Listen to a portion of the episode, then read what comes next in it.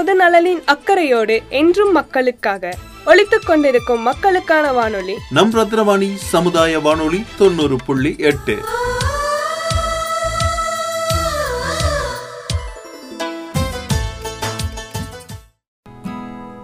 அன்பிற்கினிய நேர்கள் அனைவருக்கும் வணக்கம்.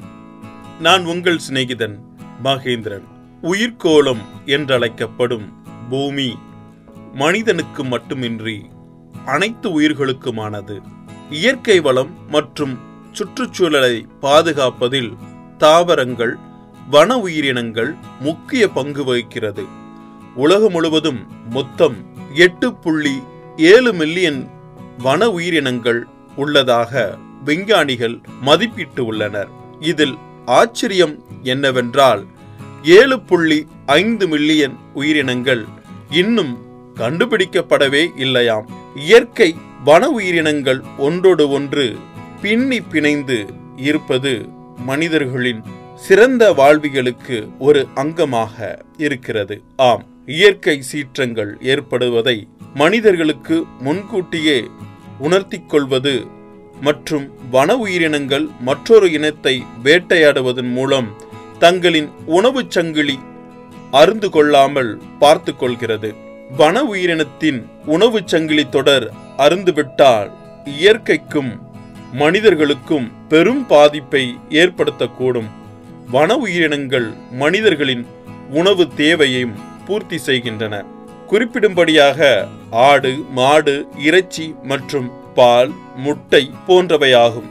அது மட்டுமின்றி வீடுகளில் பாதுகாப்பாகவும் செல்ல பிராணிகளாகவும் நாய் பூனைகள் வளர்க்கப்படுகின்றன. மேலும் சில விலங்குகளின் தோல் உடைகள் கம்பிளிப்பை உள்ளிட்ட பொருட்கள் செய்ய பயன்படுத்தப்படுகின்றன.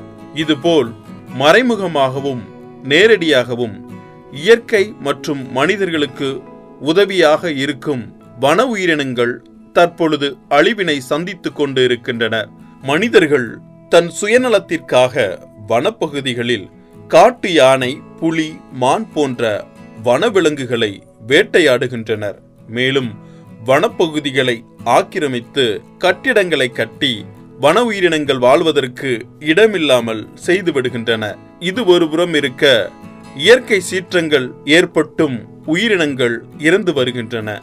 இதன் காரணமாக தற்போதைய சூழலில் பல்வேறு வன உயிரினங்கள் அழியும் தருவாயில் இருக்கின்றனர். அதனால் உயிரினங்களின் எண்ணிக்கை சமநிலை மாறுபட்டு இயற்கை வளம் பாதிக்கப்படுகிறது.